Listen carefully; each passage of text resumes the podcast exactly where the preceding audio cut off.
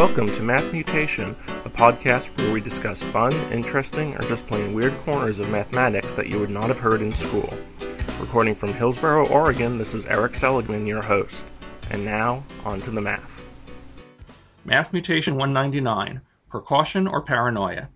Before we start, I'd like to thank listeners Dim Quester, who posted another nice review on iTunes, and Jordan Mahoney, who shared our podcast link on Facebook. Remember, you too can have your name or bizarre iTunes nickname immortalized by following in Dim or Jordan's shoes. Now, on to today's topic. You may have heard some online skeptics derisively refer to the precautionary principle, the idea popular among certain activists that if a new technology has any risks at all, or some new product has a non zero amount of toxic contamination, we have to take the safe path and ban it. While a certain level of caution is always wise, the fact is that anything you do contains some level of risk, and any product contains some level of contamination. For example, we still all ride in cars, even though an average of 0.72 people die for every 100 million passenger miles. Should cars be banned because this number is 0.72 rather than zero? If we follow this principle in general, we would effectively prevent all forms of scientific and technological advance. So I was surprised to see some buzz on the internet indicating that Nassim Nicholas Taleb, a famous mathematical philosopher who's written several books on risk and probability, and who I respect a lot, has been arguing that the precautionary principle needs to be applied to the concept of genetically modified foods, or GMOs, and that they should therefore be banned. I downloaded his paper, linked in the show notes, to learn a little more about this somewhat surprising position. Let's start by reviewing the black swan concept, which you may remember me introducing back in podcast 84. The idea here is that when managing risk, we have to consider both the probability of a negative event and the magnitude of its effect.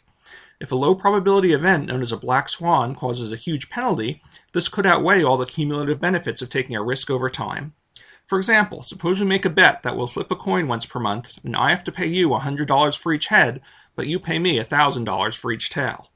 There are risks for me to each coin flip. I could gain or lose money, but not much overall risk by playing this game, since it's nearly impossible for me to lose a lot of money, and in the long term I'll profit nicely. Now suppose we add a new rule. If we see the black swan event of five heads in a row, I need to pay you a million dollars. With this rule, the game has changed a lot.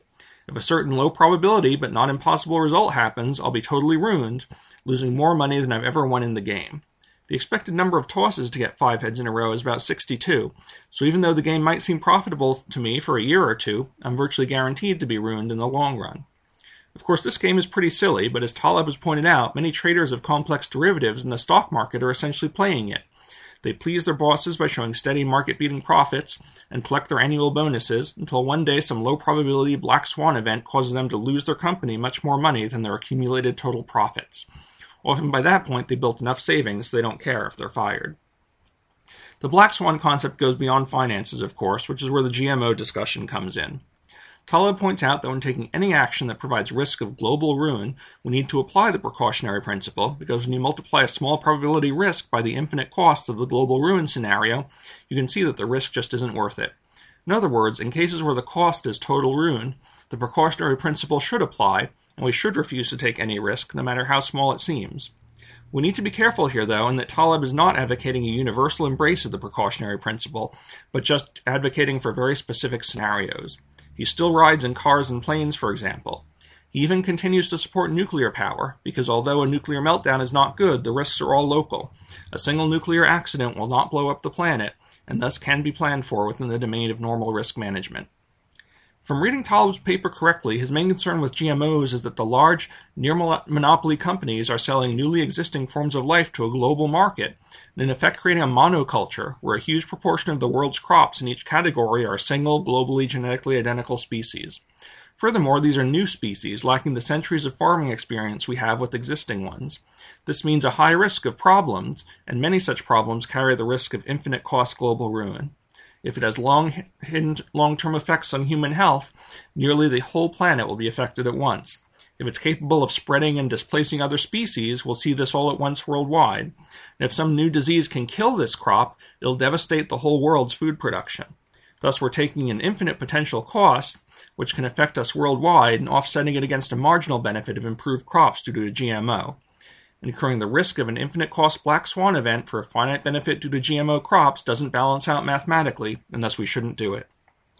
It seems to me that his most compelling point is really about the risk of the monoculture, having a tiny set of large companies as global seed suppliers, rather than the risks of GMOs themselves. If Monsanto disavowed GMOs in favor of old fashioned selective breeding, this monoculture issue would still be present.